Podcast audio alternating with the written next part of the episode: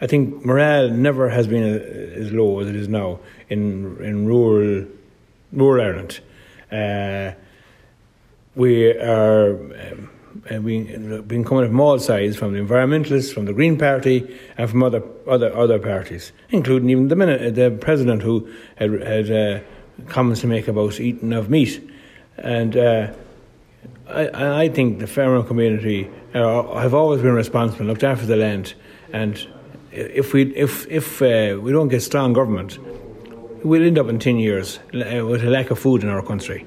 And I call on uh, the government to be more decisive. There's too much mixed messages, and and the confidence, as I said, and the anger out there never was as high. And um, I'm hoping that uh, now there's a local election coming up next year that they'll focus themselves and trying to improve uh, well-being of farmers in the county.